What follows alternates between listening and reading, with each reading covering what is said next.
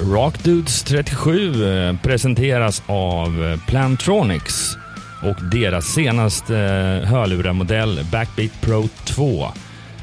Backbeat Pro 2 bygger på sin prisvinnande Backbeat Pro och den nya designen baseras främst på den feedback de har fått ifrån, ja, från alla köpare. Det innebär att Backbeat Pro 2 är hela 35% mindre i storlek och väger 15% mindre än föregångaren.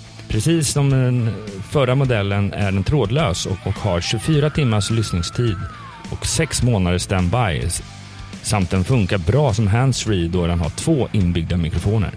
Den har ett aktivt noise cancelling system som filtrerar bort ljud från omgivningen när du både jobbar eller reser. Den har även smarta sensorer inbyggda som känner av när du tar av och på dem och då pausar eller återupptar musiken åt dig automatiskt. Eh, en annan bra funktion är Open Mic-läget som en knapptryckning stänger av ANC-filtret och istället boostar upp ljudet från omgivningen runt omkring dig. Det är ju jättebra när du vill prata med någon snabbt men inte vill ta av dig lurarna. Välkommen till Rock Dudes 37.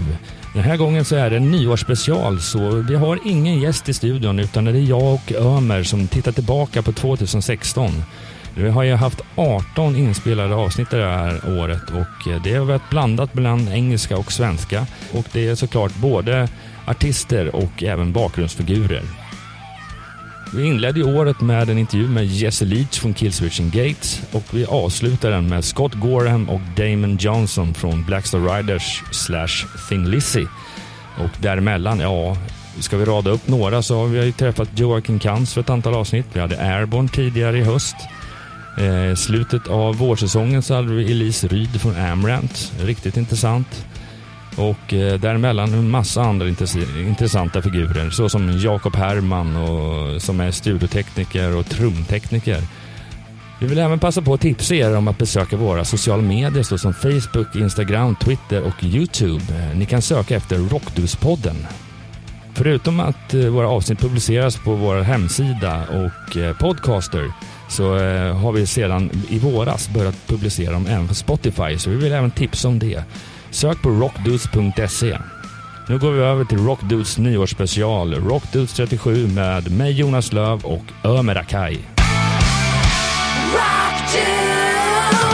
Välkommen till Rockdudes 37. Och det här blir det sista avsnittet för den här säsongen. Och eh, det är första gången så ska vi faktiskt ta och summera ett år. Det här blir specialprogrammet. Ja, ett specialprogram. Vi har gjort något liknande när vi var på Sweden Rock och summerade alla intervjuer vi gjorde där. Plus en liten eh, backstage anekdot sväng och um, vi ska testa lite nytt den här gången och ha bara vanligt prat mellan Jonas och mig mellan de här intervjuerna i framtiden.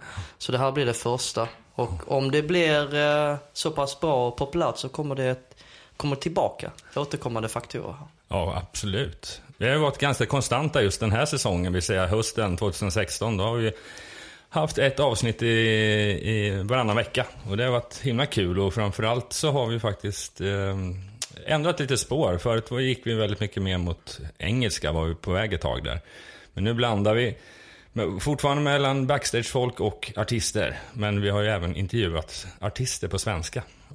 Vi, bla, vi, blandar olika språk. Svenska, engelska, svengelska, skånska. Skång, vad heter det? Skåneengelska kanske? Skåneengelska, jag vet inte om det heter men uh, känns lite konstigt att höra sig själv på rad. Nu är inte jag den personen som lyssnar på gamla avsnitt utan jag bara låter vara och blicka framåt. Men man har ju haft lite kommentarer där folk uh, ger ris och ros. Ja, ja, precis.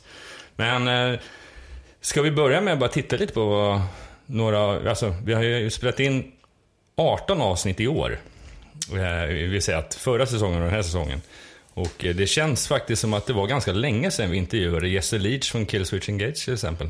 Ja, det var ett väldigt eh, intressant och rolig avslappnad intervju. Um, han var väldigt laid back och framförallt i slutet så låg han faktiskt på eh, soffan och körde Instagram-klippet och lyssnade på mig när jag är lite deppig och så. Precis, han är den enda som lyssnar på att gör vad du vill på den här soffan liksom. Då la han sig ner och bara svamlade in någonting där på, på teaser-videon. Nej men han, han var skön, det var inte alls någon uh, rockstjärna diva där. Men de flesta vi har intervjuat är faktiskt uh, väldigt ödmjuka och det är klart, det är lite en speciell miljö när man kommer in här på mitt skivbolag. Vi har en liten eh, poddstudio i konferensrummet. För folk tror ju liksom att framförallt jag är någon journalist, vilket jag är långt ifrån. Utan jag är mer en skivbolagskille som har försökt lära mig andra sidan. Så att det kanske gör lite grann att de slappnar av när de känner att ja, men det här verkar vara en vanlig person, inte någon som ställer massa jobbiga frågor. Nu ställer jag i och för sig ganska jobbiga frågor emellanåt. så, så kanske inte vanliga men Nej, precis. Avslutningen på förra året, då intervjuade vi Biff Byford från Saxon och eh,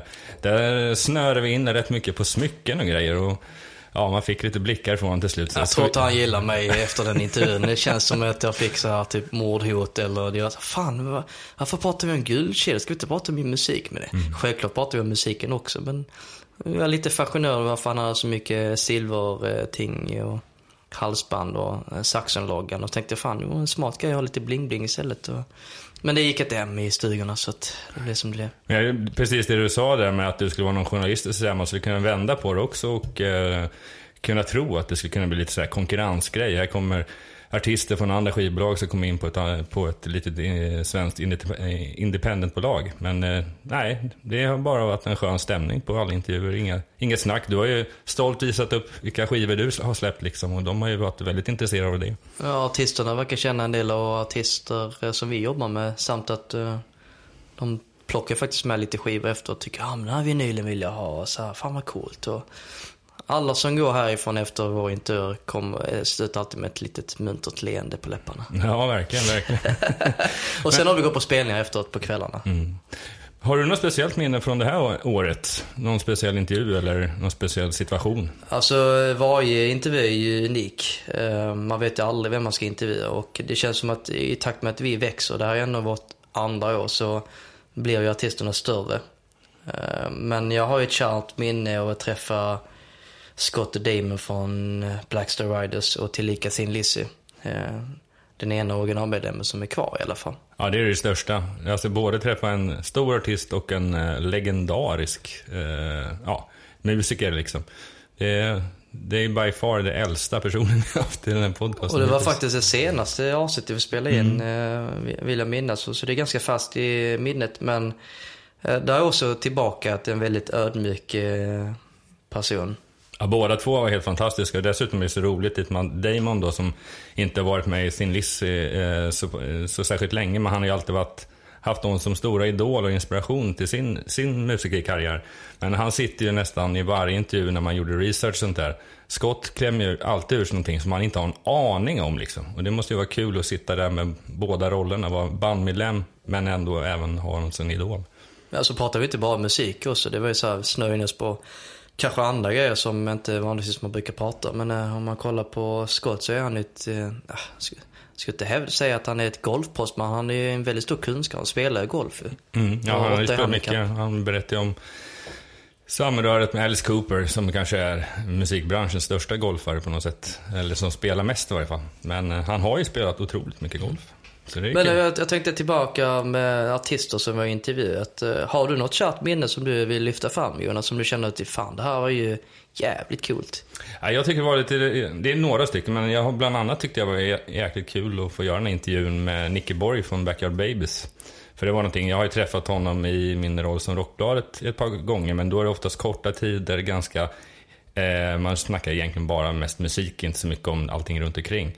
Och eh, sen var det intressant att göra den på engelska såklart. Där sitter man tre svenska killar och gör det på engelska. Men... jag var lite, lite udda. Jag, ja. jag fattat det lite grann också att typ att eh, jag menar, vi intervjuade till exempel Joakim Kans på Hammerfall och han var väldigt glad att det var på svenska för att det kändes lite mer normalt och avslappnat än att ha det på engelska. För att han är ju så pass van vid att prata med tysk media till exempel. Och bara, men här lyckas vi snöa in oss på typ att han fakt faktiskt är ett um, simproffs. Ja, men, ja det, det, var ju så himla roligt. det hade jag ingen aning om när vi satt där. Liksom. Nej, spelade vi in 60 minuter med honom så tror jag lätt en kvart gick åt det här simningen som han hade i början av sitt liv. Liksom. Ja, men han var, det verkar mm. som att han, eh, eller självklart är han ju proffs och varit med i SM och hela en grej, men han skulle mycket väl kunna vara proffssimmare eh, om att han hittade sin musikaliska Mus. karriär. Precis. Precis.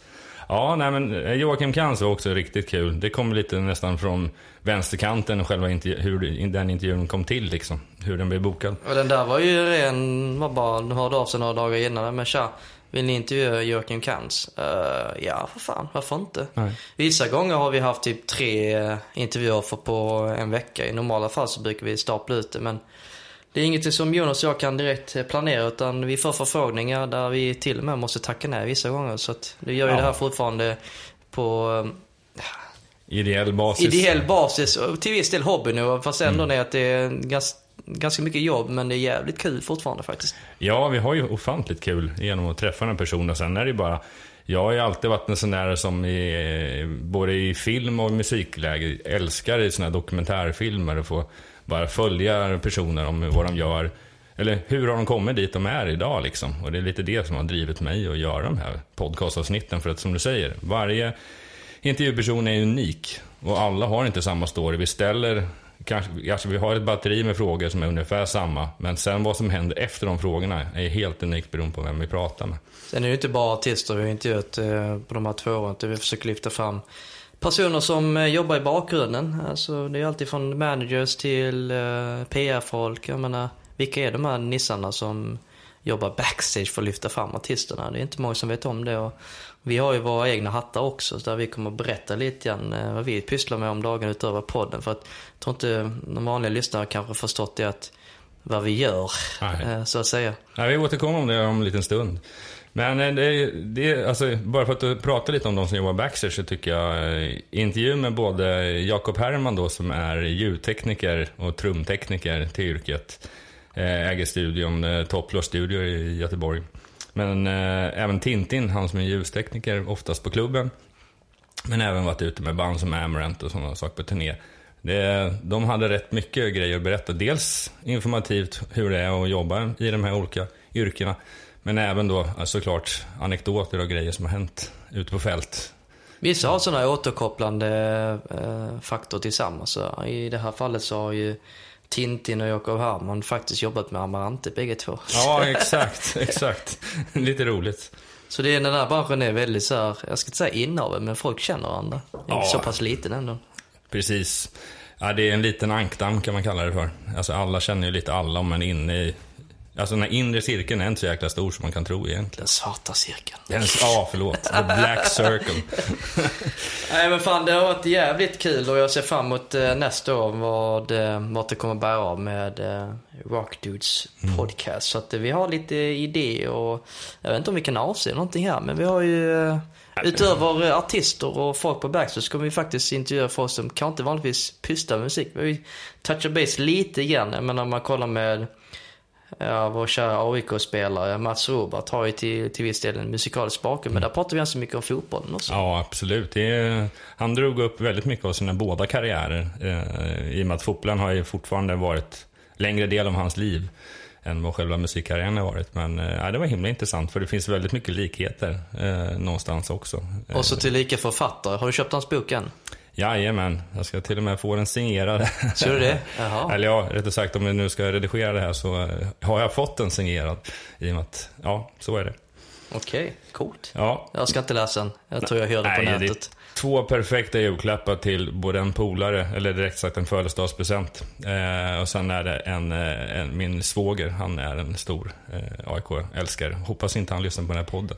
In, ingen aning om vi kommer ha fler fotbollsspelare för nästa men tanken är i alla fall, eller planen, är att vi ska ha, eller min lilla dröm är, och det kommer förmodligen bli av, vi ska ha Hollywoodskådisar up and comers och sitta här och snackar eh, snacka skådisyrket. Ja, absolut. Så att vi kommer vara de här rockkillarna som inte gör vanligt folk. Så, ni... Men vi har ju alltså, eh, den som är inte helt frånskild från musiken så, men jag, det var ju ändå René Uvaldes som jobbar som filmmakare och regissör. Gör ju mycket musikvideos och så, men han gör ju även reklamfilm och kanske inte så mycket spelfilm i sig då, men där fick man ändå se lite åt filmhållet. Så det är mera sånt skulle vara jätteroligt. En annan sida av själva musikbranschen, även om det är lite musikvideos och artister säger, men det är så alltid från eh, tv-spelstrailer, reklam, hur, hur sånt går till i 3D-miljöer. Allt är spännande eh, för oss och för lyssnarna. Ja, verkligen. Det som också vi har pratat mycket om är ju att vi har ju snöat in oss, att alla de personer vi hittills har haft har haft rätt mycket med rock och hårdrocksgenren inom musik. Men eh, vi kommer framöver definitivt få gäster som ja, rena popartister eller som har mera koppling åt det hållet. Så att säga. Alltså det, det vi få sagt i den här eh, sändningen eller podden, det är ju framförallt att eh, vi har ju ett större musikintresse än, än rocken. ja, Du och jag. Vi lyssnar ju, ja jag, fan, jag lyssnade på Katy Perry senast igår. Och, och, I vissa fall blir det ju black metal, men det är nog bara för att det är så jävla kallt ute. Så att stämningen är inte kanske på topp Ja. och det är mörkt som fan. Så då slänger vi kanske på någon Dark Throne-låt eller Battery. Ja, nej, men det är, det, idag fick jag någon mail från Spotify där de har ju skapat min årslista över vad det, det som jag spelat mest. Vad innehöll den? Veronica Maggio eller? Ja, men det var ju lite allt möjligt.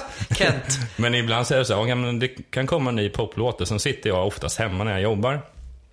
Och eh, då kan man säga, vill man lyssna på den här låten några gånger, så har man glömt av att man kanske inte ska ha den på repeat på en låt. Men då kan den ju ha spelats, spelat den redan 20-30 gånger. Eller något sånt där liksom på bara ett par timmar. Så eh, det är klart att vissa låtar får en extra push på grund av sådana tillfällen också. Tycker du då din, eh, ditt nya snus också, som du har precis fått? Ja, just det, från kung. Kungsnuset var det, ja, just det. Rocksnuset. Ja, det, är- det där är en intressant produkt alltså. Det, det, Vad var det för smak du fick av kungsnus? ja, det var någon typ av Jack Daniels tror jag det var. Gillar du Jack Daniels? Ja, Jack Daniels, ja, men med cola. Jack och cola, jag menar Lemmys trogna drink. Det är väl aldrig Ja, då fel. måste jag fråga dig, om man blandar Jack och um, Jack Daniels smaken och snus och man packar det själv. Alltså blir man hög eller packad av det? Alltså ful eller hur funkar det? Jag snusar ju inte. Ja men, säg att du tar några shotter av Jack Daniel och cola, då blir Det är, så, ful eh, det är så tag. pass lite du har, eh, om man nu ska ta en prilla. Mhm. Eh, alltså koncentrationen av alkohol är extremt liten. Den, vad den mer gör eh, är att jag har ju smakat andra snussorter som också har haft någon typ av whisky-flavor. Eh, och det eh, är precis det du får. Du får eh, smakessensen av whiskyn. Det är lite den känslan du får. Det- Alltså, det här med frätande saker, det, det kommer inte whiskyn hjälpa till så mycket. För det är för lite mängd. Men i och med att det är färskvara, bränns det någonting då? Utöver det vanliga, kanske som man köper i butik? Det är så pass fast, det är det jag menar. Ja, jo men absolut. Det är väl lite mer, okej, bakar, skulle du baka ihop det och sen ta det direkt liksom. Då är det klart att då skulle du kunna få någon liten effekt. men eh, jag tror du får bättre effekt genom att ta det rent som det är liksom. Blir du inte snusa mer då efter du fått det här?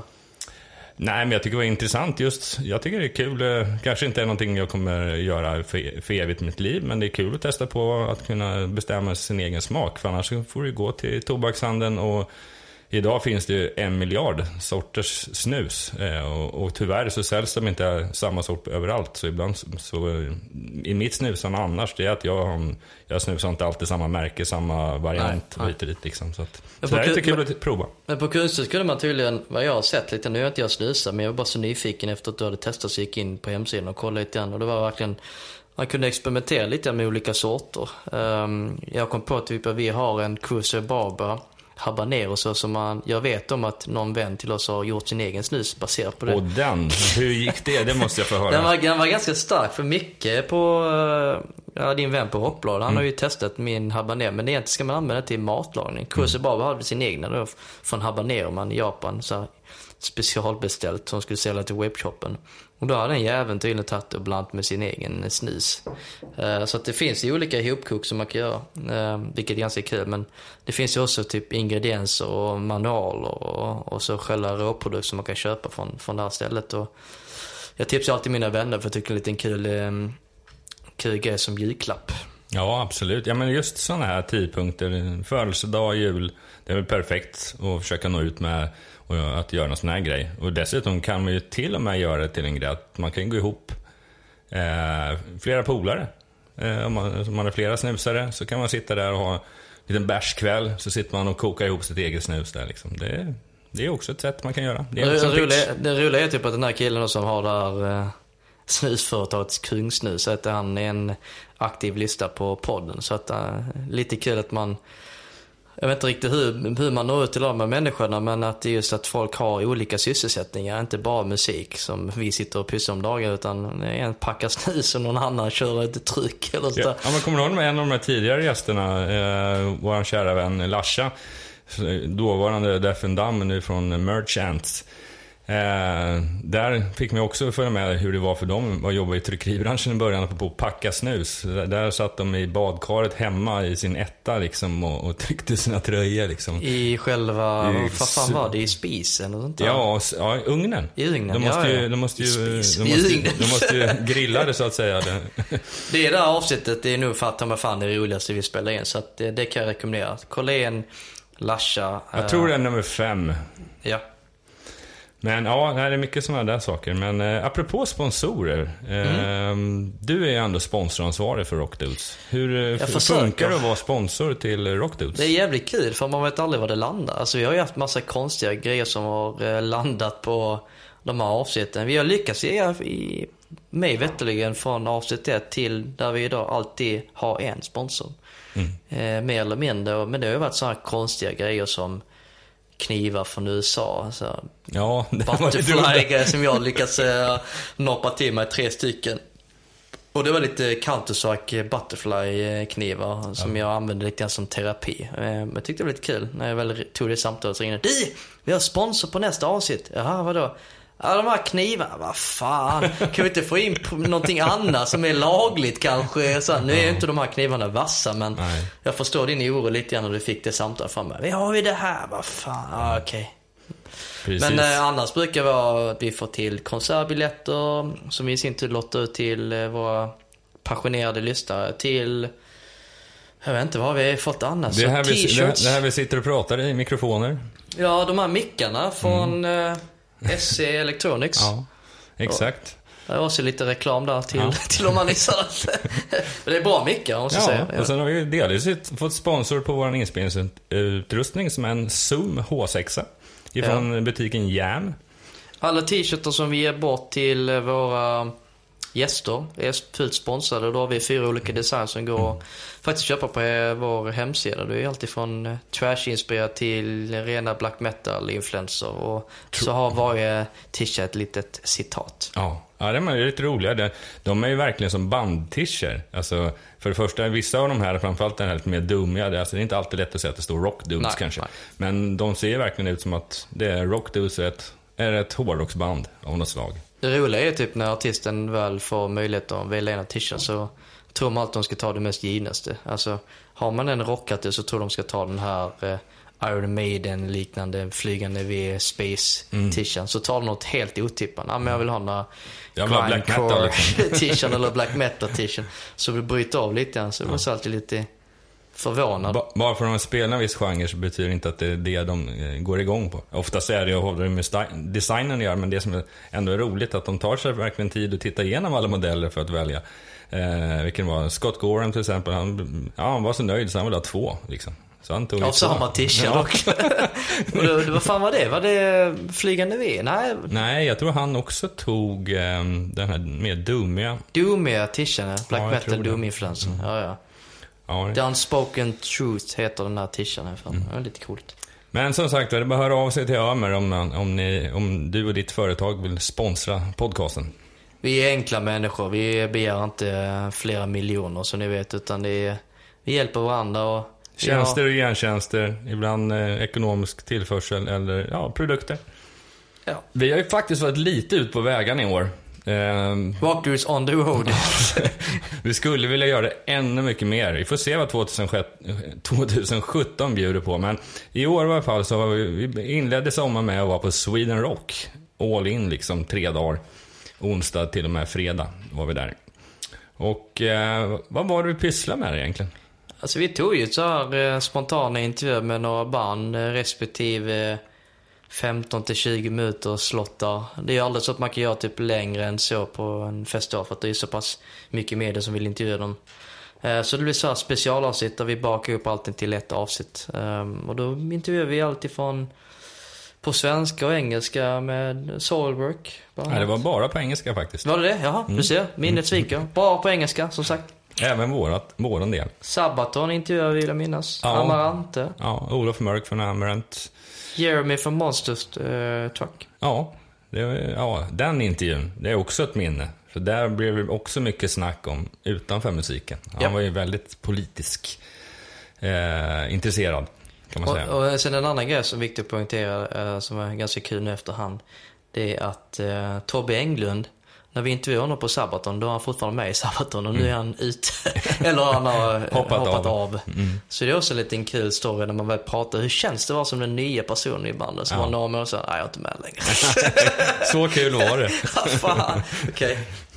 Ja, precis. Nej, men det är, annars hade vi ju väldigt roligt där. Eh, gick och kollade på massa bra musik. Eh, Stod bland annat och kollade på, nu sviker mitt minne. Ja, just det. Eh, Queen var vi och kollade på.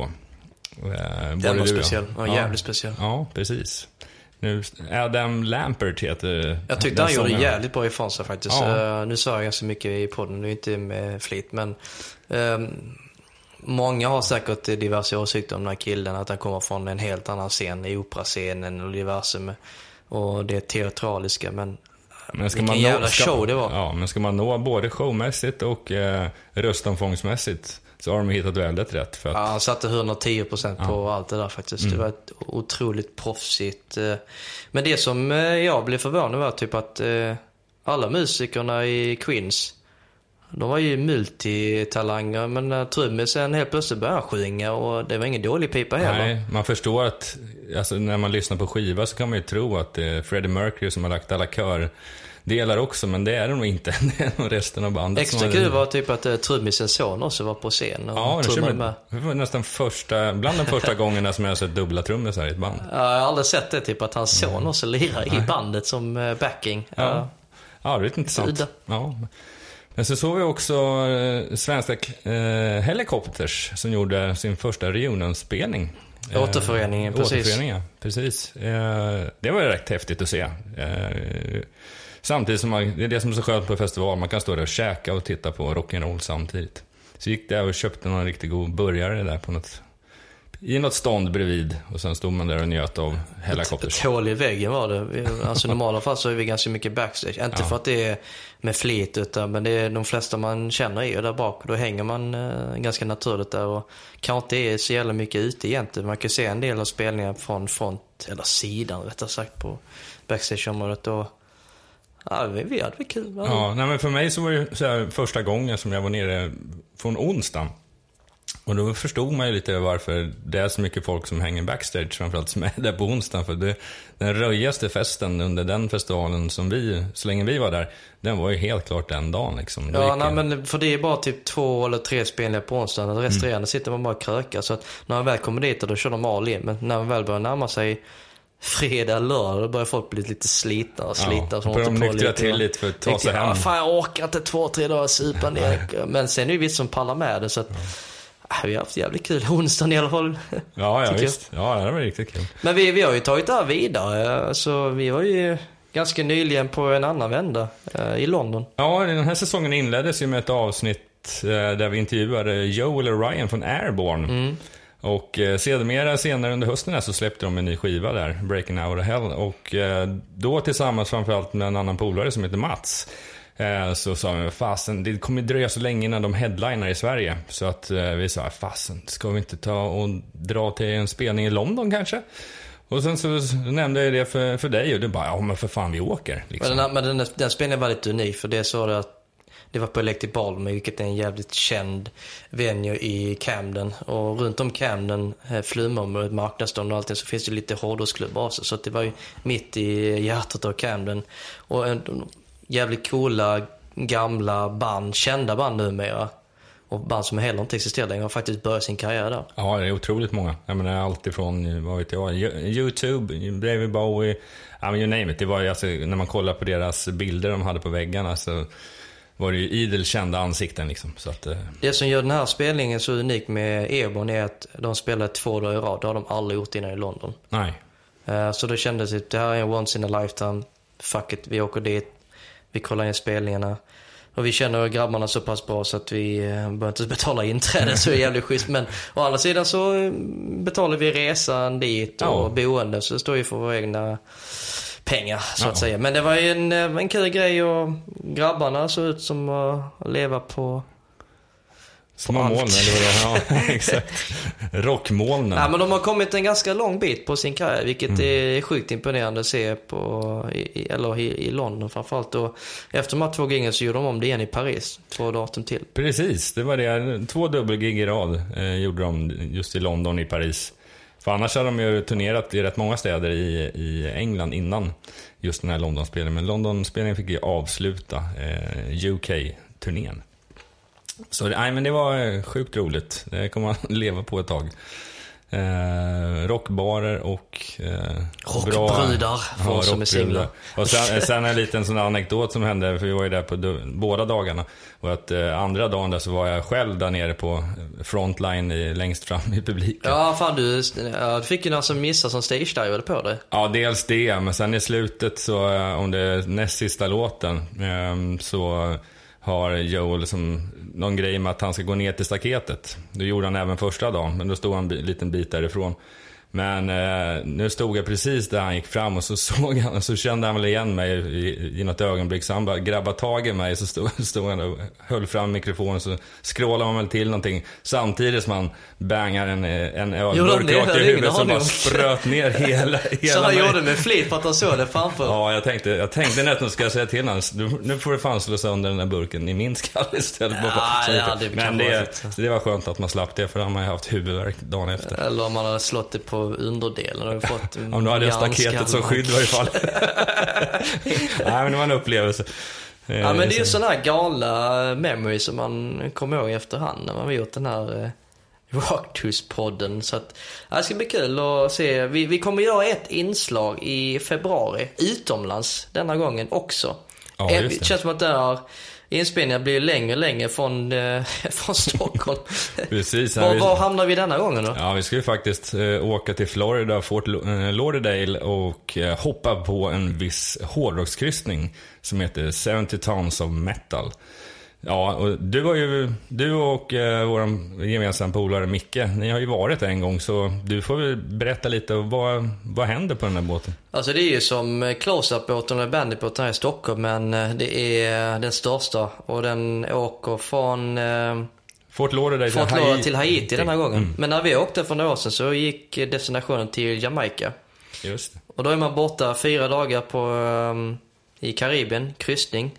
Det är 5000 pass som befinner sig på båten. Um, cirka 3300 besökare från hela världen. Det som gör så unikt med den här kryssningen är att det är en hårdrockskryssning. Det är en ren hårdrockskryssning och vad jag förstår så, så alla som går på båten, inklusive banden, de är med hela resan fram och tillbaka. Ja, och det finns inga backstage om och någonting. Och det är 60 band och eh, banden spelar vardera två set under hela kryssningen. Mm. Och det var en hel radda olika typer av scener. Allt ifrån poolscenen till någon scen som ska, ja, du ska få känslan som att det är en arena. Och, alltså, så du har egentligen alla, med klubbscen och, och så vidare. Liksom. Så att, eh, ja, du får allt i ett på den här båten. Plus att eh, är man utomhus så lär det vara sjukt varmt kan jag tänka mig. Ja, vi kommer göra ett reportage där och haffa några artister och, och Ja, vi, det kommer in. bli en, vi kommer vara spontana och de personer vi får tag på intervjua, det blir fullt spontant det också. Men ehm, vi återkommer med den inspelningen nästa år. Ja.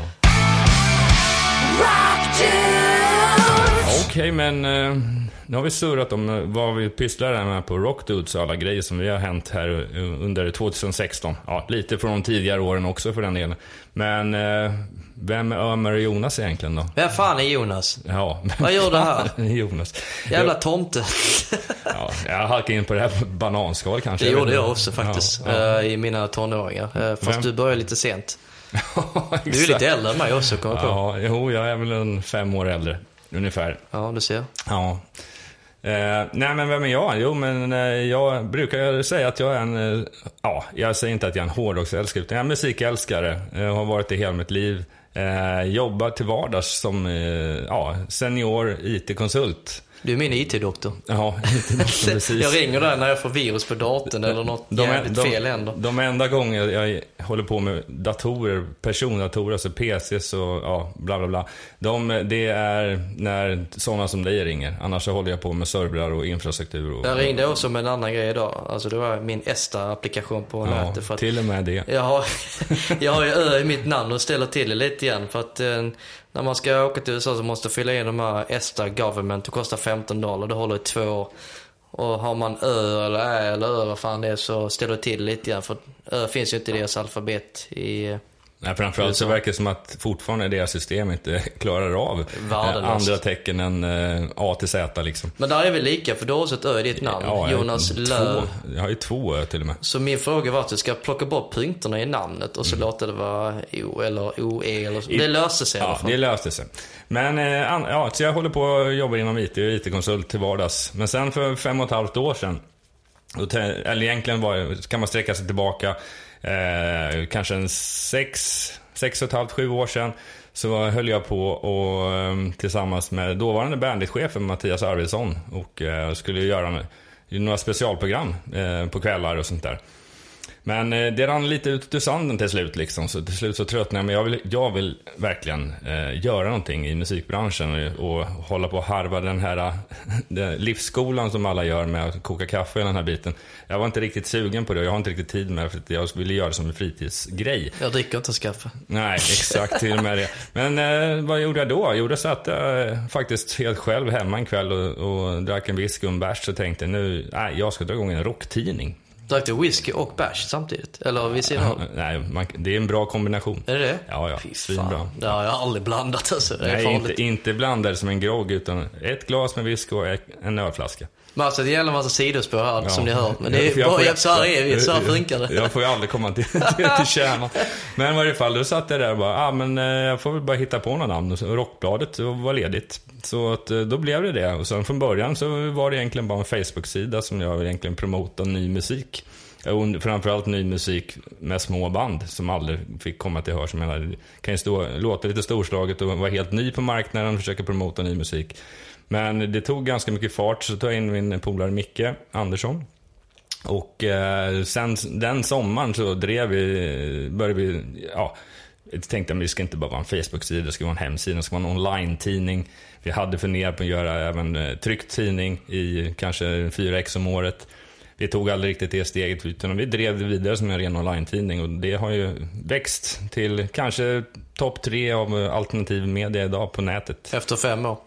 Ja, efter Drygt. fem år. Så det, ja, jag är sjukt nöjd för bara den är ju den egentligen som har skapat fundamentet för att då, eh, jobba med Rockdudes och ha kontakter i branschen för att kunna få till intervjuer och så vidare liksom. Så att, eh, Varför just eh, Rockbladet? Har du andra namn eller? Jag kommer faktiskt inte riktigt ihåg vad jag hade för andra namn, men den var en av de tre första orden som jag sökte på. För jag ty- tyckte att ja, men det kan vara bra att ha någonting som till något känt media. Eh, man kunde i och för sig tagit någonting som associeras associerats till Sweden Rock Magazine eller Close-Up eller liknande, men det var svårt att hitta alternativa namn till det. Så då tänkte jag Aftonbladet, Rockbladet. Så därför blev jag lite förvånad för de har ändå tagit rätt mycket av sina subnamn liksom, som domäner också. Så den var ledig. Eh, inte som kom eller någonting, men det är en svensk online-tidning så SE funkar ju alldeles utmärkt. Så då tog jag den. Men numera finns det ju rätt många som heter rock i sitt sammanhang. Ja, alla heter eh, Vi har ju, ja, ja, mm, Vi ska inte nämna konkurrenter, men Nej. det finns några stycken som måste börja på rock. ja, eller sluta på rock. Kanske. Eh, Men i vilket fall som helst, då, så, så var det. Och det var, har varit en sjukt kul resa. Vi var kanske under första året så hade vi fått in en par, tre, fyra till personer. Så var det kanske ett, ett och ett halvt års tid. Eh, fram, men någonstans mellan år två och tre så blev det någon form av explosion. För då började vi få in mycket folk. Och alla personer som har jobbat för Rockbladet gör det väldigt olika mycket. Eh, vissa personer är som jag som har jobbat nästintill med det dagligdags. Eh, till och med under semestern liksom. Men eh, sen så har man ju lite frilansande eh, personer som kommer in. Och det är precis som den här podcasten så drivs eh, Rockbladet också helt ideellt. Så det här är ju musikälskare ute i fingerspetsarna som också vill leverera någonting ut till läsare där ute. Allt ifrån skivrecensioner, live-recensioner, eh, reportage och så vidare. Liksom. Och sen- Och sen startade du en podcast också vid sidan av. Ja, Kan du berätta hur det gick till då? Ja, ja, men grejen var ju den att eh, jag är fortfarande kvar den här radiodrömmen. Eh, och hade börjat, säkert en tre, fyra, fem, kanske upp till ett halvår innan vi drog igång podcasten, när jag började lyssna mycket på podcasts.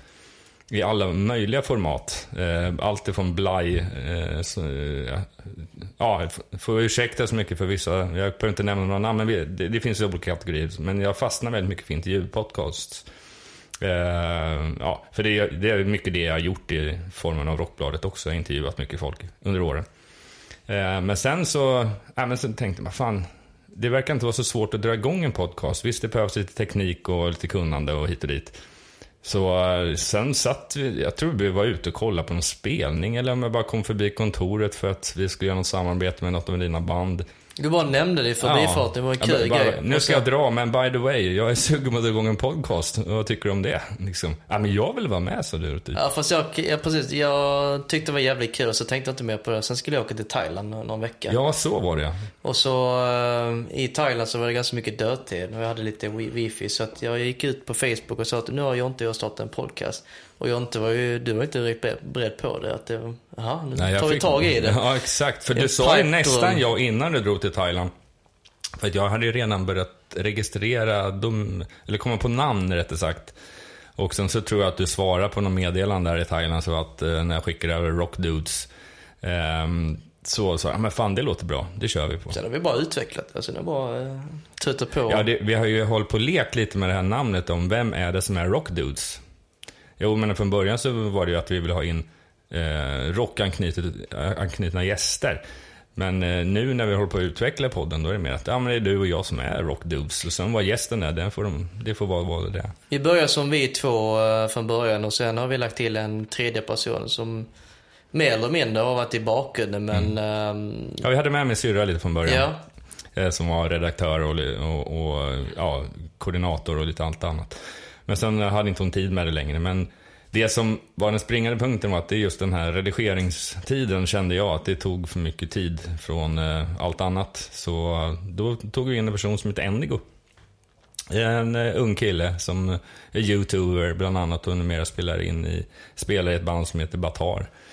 Eh, men eh, ja, men han ville gärna haka på tåget för han tycker det var kul och eh, han har utvecklats mycket också. Nu är han som ett ja, självgående tåg. Eh, så det har varit himla bra och det är en jättestor avlastning. Liksom. Då, kan man, då kan vi fokusera på det vi, det vi egentligen vill pyssla med. Fattar att vi spelar in idag det 37 avsnittet. Ja, det är, vi startade för ganska exakt två år sedan. Lite drygt släppte vi första avsnittet, tror jag var 31 oktober 2014.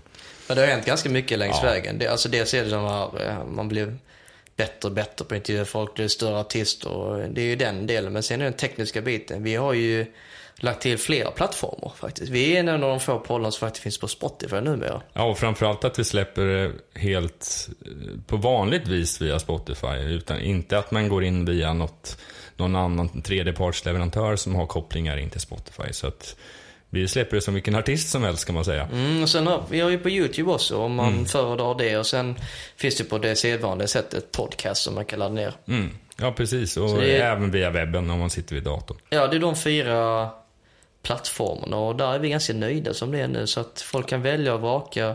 Eh, Spotify har ju typ i princip alla, så det är väldigt enkelt. Bara skriva in på sök rakt och så kommer alla avsnitt fram mm. och så bara lista igenom. Och vi välkomnar eh, alla förslag när det gäller eh, kommentarer på hur vi kan förbättra oss, eh, vad ni vill höra. Så att kom gärna med synpunkter. Ja, absolut. Och gärna tipsa om vilka gäster, kommande gäster ni skulle vilja lyssna lite mer om eller veta mer om. Liksom, att... Eller om ni vill lyssna på mina egna artister och mitt skivbolag. Mm. Vilket jag kanske ibland säger nej till. Men, för att det känns lite konstigt att börja intervjua mina egna artister. Men det, det händer. Ja, absolut. Det kommer att komma. Absolut. Nog snackat om mig. Jag är inte alltid så här helt varm i kläderna och vara fullt i fokus. Men eh, du däremot, du älskar att vara i fokus. Så att, Va? Eh, gör jag det? fan, har jag väl aldrig sagt det eller?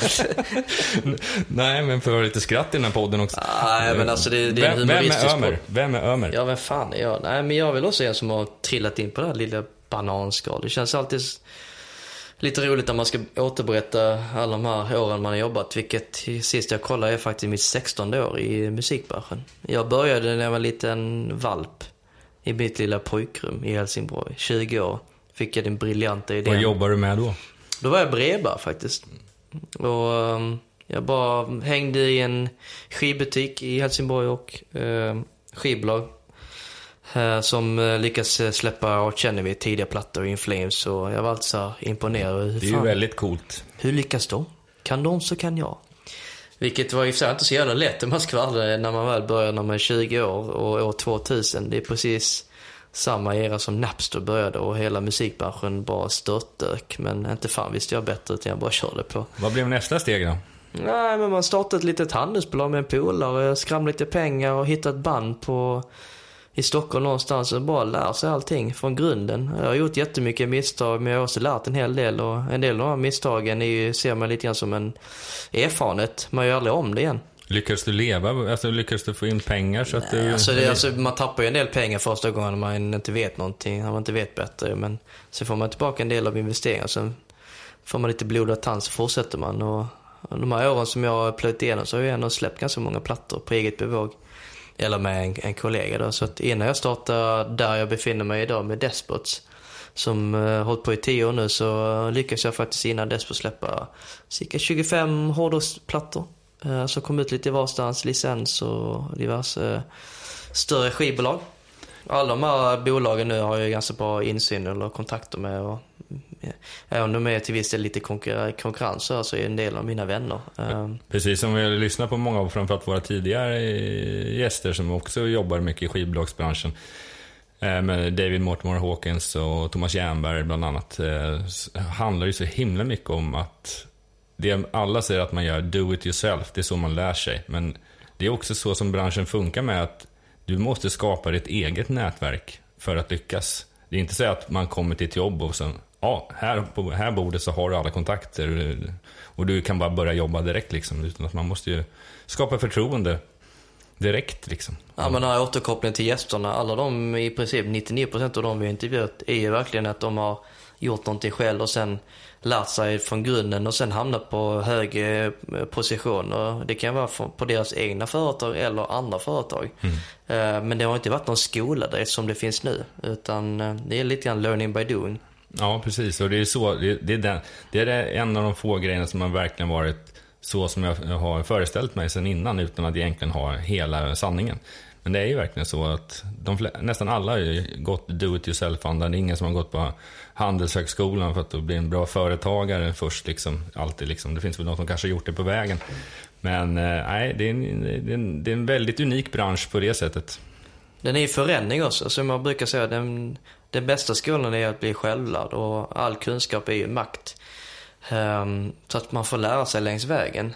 Ehm, nu kan jag ju stolt säga typ att min yrkesroll eh, besitter jag eh, 110 procent. Jag känner mig ganska bekväm där jag är just för tillfället. Men det handlar ju om att man ska växa ett företag och det är andra utmaningar. Men eh, det är ju inte där...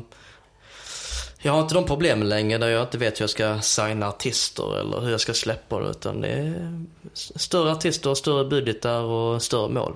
Ja, det är, där man är, idag. det är egentligen bara en större siffra på pappret. Det är väl ungefär samma jobb du måste lite göra ändå. Lite extra nollor, ja, kan man säga. Lite större risker och sånt där såklart. Men, men det som jag ändå är intresserad av, ni drog igång eh, du och eh, Mackan som han kallas för. Din kollega min, ja. ja.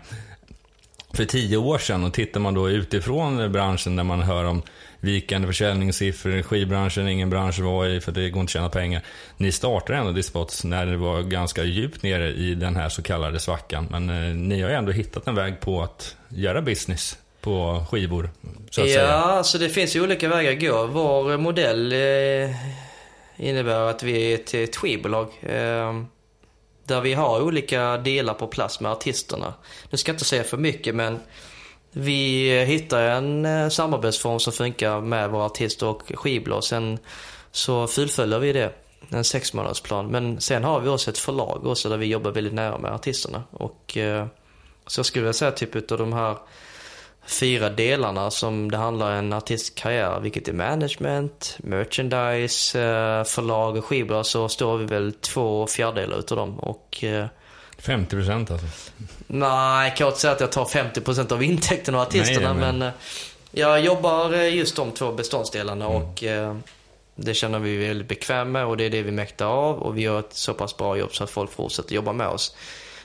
Vi är inte bara ett hårdrocksbolag som folk kan sig tro att det är. Nej, det, det brukar du vara väldigt snabb med att prata om. Det har du sagt flera gånger i podcasten också. Uh, out, off the record, liksom, när man pratar med folk med att, nej, tittar man på er, eran Hall of Fame som ni har inne i det här konferensrummet så är det ju alltid från hårdrock till pop. pop till singer-songwriter och till viss del lite lite dansmusik. Eh, jag personligen jobbar ganska mycket med hårdrocksprylar men det är mest för att jag eh, kan det och får massa roliga erbjudanden om att jobba med. Sen så kör min kollega Marcus eh, popprylar och jag tror det är där vi skiljer oss lite med de andra bolagen. Utan att snöa in sig för mycket om ens yrkesroll och jobb så, här, så det handlar om att utveckla sig också. Jag skulle bara tycka det var jävligt tråkigt att bara jobba med hårdrock. Så att eh, vi sitter här tillsammans och gör flera olika genrer och tycker det fortfarande är kul än idag just för att det är förändring. Jo. Man vet liksom aldrig vad det ska bära eller ta sig. En del delmål har man i och för sig gjort och tagit. Jag, jag blir fortfarande lika glad idag när jag får en guldskiva så jag kan hänga på väggen. Ja, det... det... är lite skrytmoment men... Eh, Även om man säkert använder för att eh, uttrycka sig mycket i sociala medier eller medialt rent allmänt liksom. För det var ju bara som häromdagen när Eh, ja, Håkan Hellström är ute på, eh, på en indoors-turné nu liksom. De var direkt upp med så fort de hade fått guldskivan. Så, alltså, även han, en artist i hans kaliber i, i Sverige eh, skyltar ju gärna med, med sådana grejer också. Det är ja, kvitto på någonting. Folk säger typ att musikbranschen är, går dåligt. Och, men det är ju fler än någonsin som eh, eh, nyttjar musik, lyssnar med musik faktiskt. Jag menar de här rekorden som att Håkan Hellström säljer eh, arena, det, alltså det skulle inte existera för flera år sedan. Det är ju i takt med typ att streaming är på kartan, Spotify och tillbaka till din fråga hur vi eh, konsumerar och tjänar musik och hela biten. Eh, alltså vi, vi drar in en del pengar på Spotify där vi jobbar aktivt med mm. här i Sverige. Men sen är det så här, man säljer vinylskivor och CD-skivor väldigt mycket fortfarande i Japan och Tyskland, USA på export, Amazon och Sen är det så här spelningar, eh, Steam-intäkter och diverse så att många ja, det, bäckar små. Ja, men jag menar en vanlig företagare, han gör ett jobb åt ett annat företag och sen så skickar han en faktura. Då är, det, då är det en direktlänk däremellan. Menar, inkomstfaktorerna eh, när man har släppt en skiva eh, och har släppt musik rättare sagt, är ju på så många olika sätt som du säger. Så att det är, många, det är mycket att hålla reda på eh, när det gäller den biten.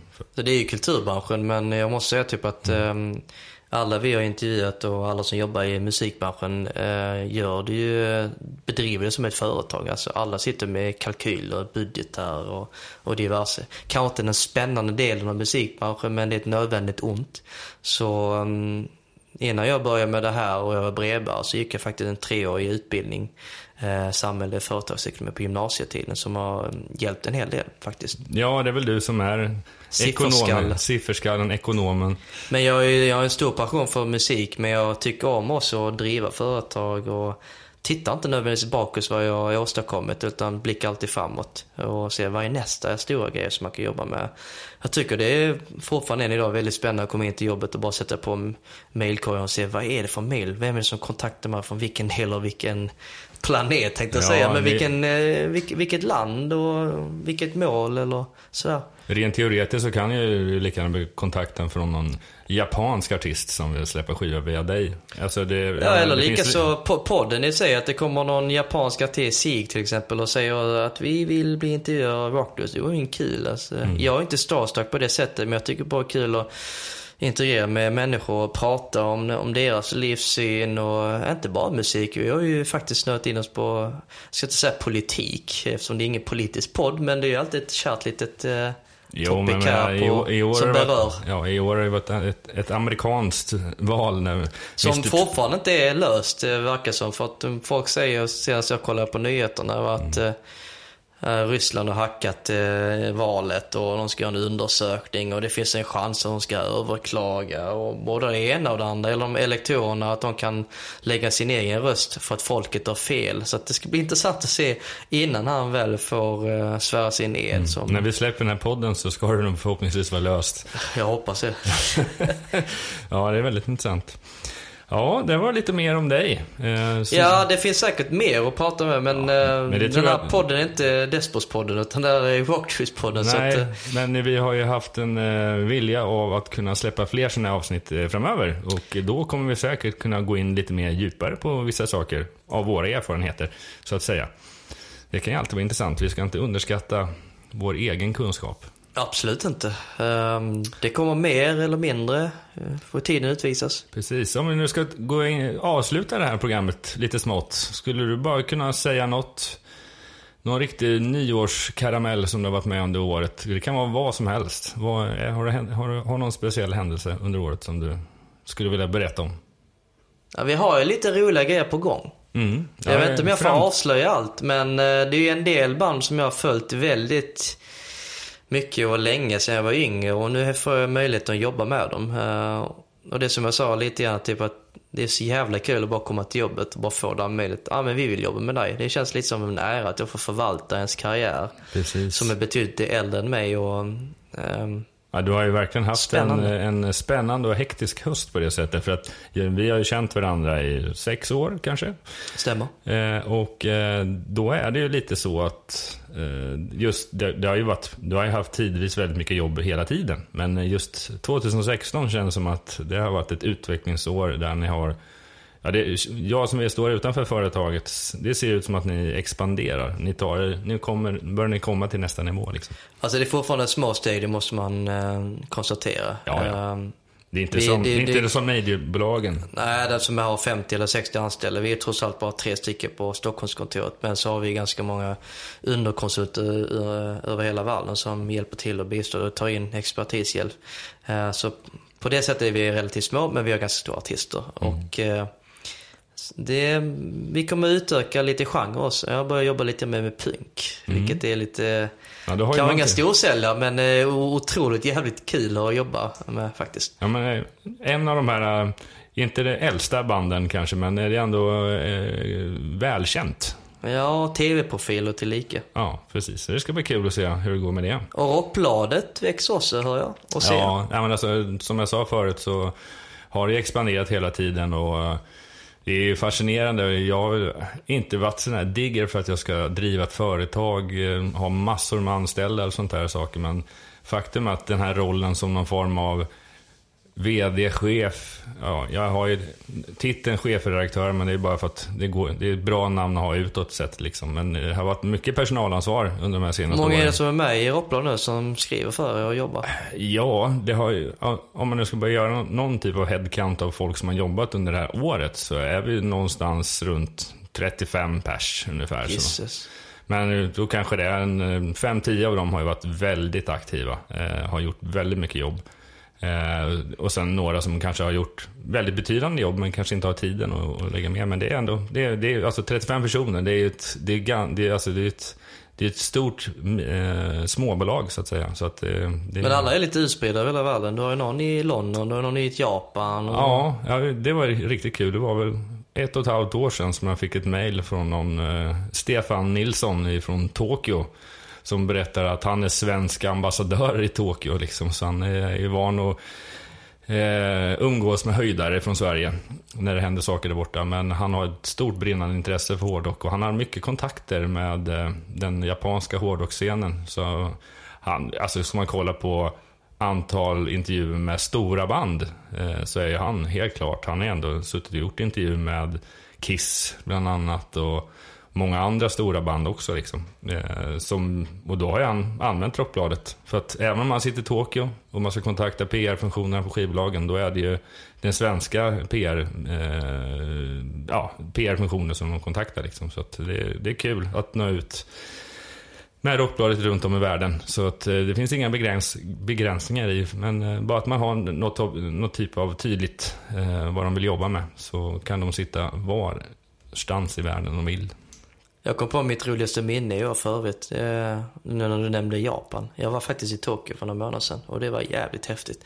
Jag har i och för sig varit där för tre år sedan men eh, det har ju förändrat ganska mycket på de tre åren tycker jag. Mm. Eh, Japan är ju väldigt speciellt. Alltså, det är ju det landet som säljer en jävla massa CD-skivor fortfarande. Och bara går man runt i Shibuya som är typ eh, centrum i Tokyo så ser man massa billboard med Eh, ja, det är nästan som Spice Girls fast både pojkar och killar.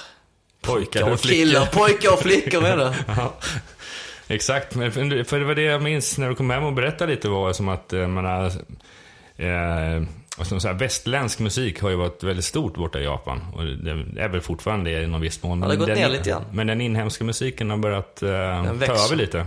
Ja, för det är inte coolt tydligen att eh, lyssna på engelsk musik. Dels är det för att japanerna i, eh, sen barnsben eller de som går i skolan inte pratar engelska så det är nästan mobbing att lyssna på ja men Britney Spears eller Tove Lo eller så popmusik. Och så går man in i skivbutik så ser man att det domineras av de här J-pop, eh, K-pop banden. Mm. Eh, men en liten, liten sektion är kanske typ Rihanna som knappt syns på lite förbifarten. Ja, precis. Det här var årets eh, specialprogram från mm. oss, avsnitt 37. Och vi vill tacka er lyssnare som gör att det här kommer till och blir större och bättre nästa år. Rock Dudes. Vi vill även kanske tacka våra samarbetspartner ifrån musikbranschen. Ja, och alla våra sponsorer och mm. eh, framförallt er lyssnare som gör det här möjligt. Tack och bock. Tack och hoppas att du tyckte Rock Dudes 37 nyårsspecialen var ett riktigt kul program att eh, titta på så här dagen före nyårsafton. Vi hade det riktigt kul och det var en riktigt kul att få titta tillbaka på hela 2016. Vi har haft det otroligt roligt och vi ser verkligen fram emot 2017 och tycker ni det här var ett kul format på att vi sitter och eh, pratar lite om musikbransch, om oss själva, vad som händer i, i våra liv och så vidare. Då kommer vi förmodligen att återkomma med det här Förhoppningsvis så kanske det blir så att vi kommer släppa ett sånt här avsnitt varannan vecka och sen de övriga varannan veckorna så kommer vi släppa våra intervjuavsnitt. Vi vill såklart tacka vår sponsor Plantronics och deras hörlursmodell Backbeat Pro 2. En riktigt kanonmodell. Ta och kolla in dem på, på plantronics.com. Som vi sa i början på avsnittet så följ oss på våra sociala medier såsom Facebook, Twitter, Instagram och Youtube. Sök på Rockdudes-podden. Skriv gärna in en kommentar vad ni tycker om vår podcast, om det här avsnittet eller andra avsnitt. Men framförallt så skulle vi gärna vilja ha lite tips från er på vad ni skulle vilja ha för gäster i våra framtida avsnitt av Rock Dudes. Tack så himla mycket för i år, hörni. Gott nytt år och jag vill önska er lycka till med 2017. Vi ses nästa år. Ha det bra!